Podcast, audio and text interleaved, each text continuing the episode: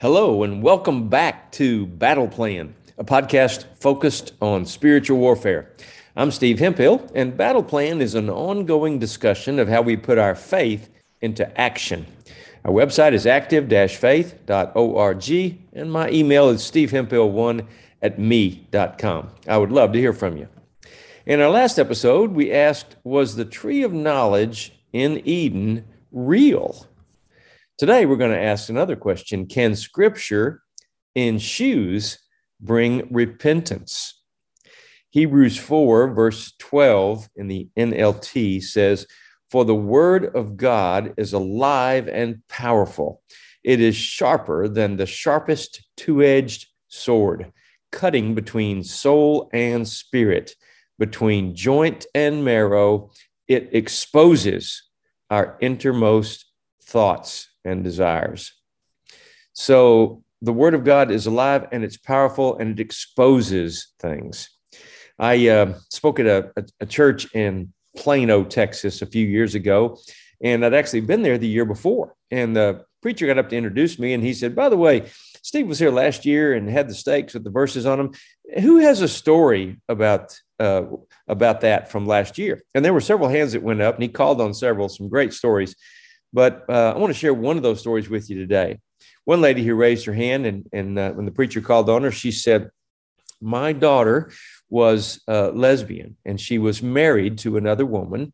And um, I, I had been praying for her and praying for her, and there really weren't any changes. And I heard about the stakes with the verses when Steve came last year. So I, I got some of those stakes and every once in a while, I go to her house. I think she she took care of the daughter's dog occasionally when she was on a trip or something. And so she came in her daughter's house to take care of the pet. And she prayed, Lord, where should I put these? Well, her daughter had a whole lot of shoes in her closet. She loved shoes. And she felt God nudging her to put those stakes in some of the shoes in the closet. She said, within a few weeks of me doing that, she moved out of living with that other woman. She divorced her, and she's now married to a man and coming to church. And the whole congregation erupted in, excitement and clapping and laughter. And, you know, I keep saying this, but you can't make this stuff up.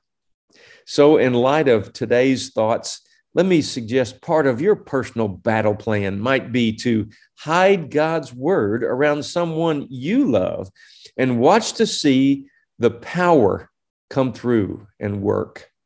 It's an act of faith.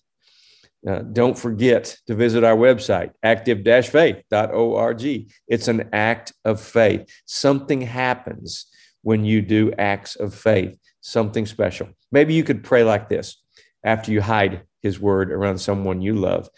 Lord, let the power of your word be revealed in the life of this person. Soften their heart to receive your commands. Let them be deaf to the voice of the enemy, Lord, and only be able to hear your voice of truth. In Jesus' name. See you next time on Battle Plan, where I will share another God's power for our daily battles. Let me remind you to keep praying because prayer works. God loves you, and I love you. Have a great day.